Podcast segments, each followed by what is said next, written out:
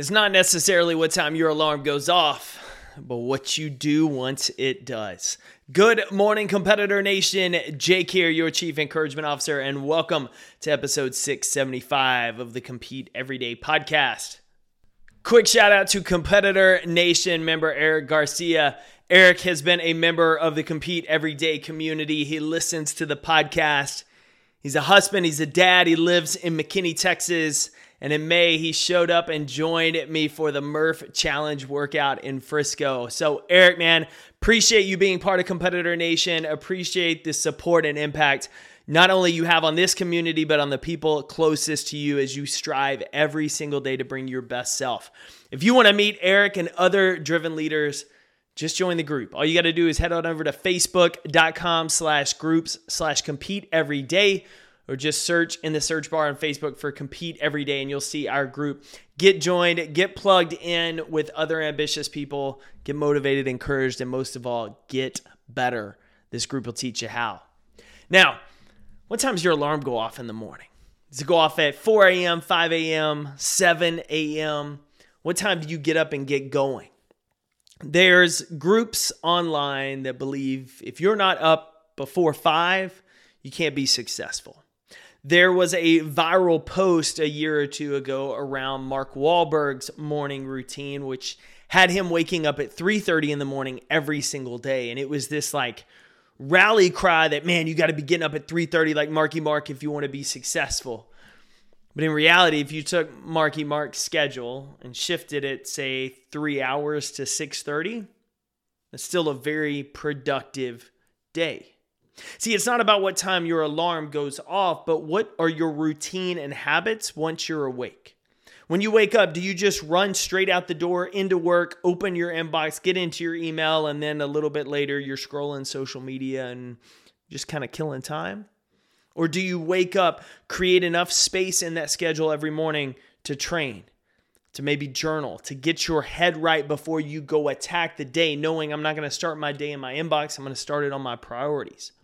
There are people that show up to offices and corporate jobs, and they may get there before the sun's up and they may leave after the sun goes down, and they are praised for being grinders and hustlers. And you got to be like that person who's first one in, last one out. But if you were to watch them throughout the day, the reason they're there so long is because they do a very poor job of managing their time and working on their priorities. In fact, there's people that get in at nine and leave at five on the dot that do more in that one day than those quote all day grinders do over the course of a week. I remember interviewing years ago here on the podcast Dana Cavalea. He's a, a coach now uh, that works with executives and professionals, but at the time he was the strength and conditioning coach for the New York Yankees. And he talked about watching guys like Derek Jeter, Alex Rodriguez. And you would assume that the best of the best were the first ones in and the last ones to leave. But what he saw were these guys actually weren't that. They were just the most efficient and effective with their use of time. They didn't need to be the first one in, the last one out, because a lot of those guys sit around and talk, they hang out, they're rolling out, they're taking their time. Where somebody like Jeter comes in ready to work. He's got his game plan, he's attacking what he needs to get done, and then he leaves when it's time, when he's finished. He's not getting caught up in just hanging out all day, wasting time. He's there to work. So, what's your morning routine look like? Does your evening routine set you up for success the following day? You don't have to be up at four or five every every morning unless that's what you love. If you're like, hey, if I want to train, I'm getting up at five, I'm training before work, I'm back, I'm taking my kids to school. Here's how I'm going to attack my priorities. Then I'm going to get into my inbox. Oh, and at the end of the day, here's how I reset. You have to make adjustments based on what life requires of you, depending on the season, especially if you're a parent.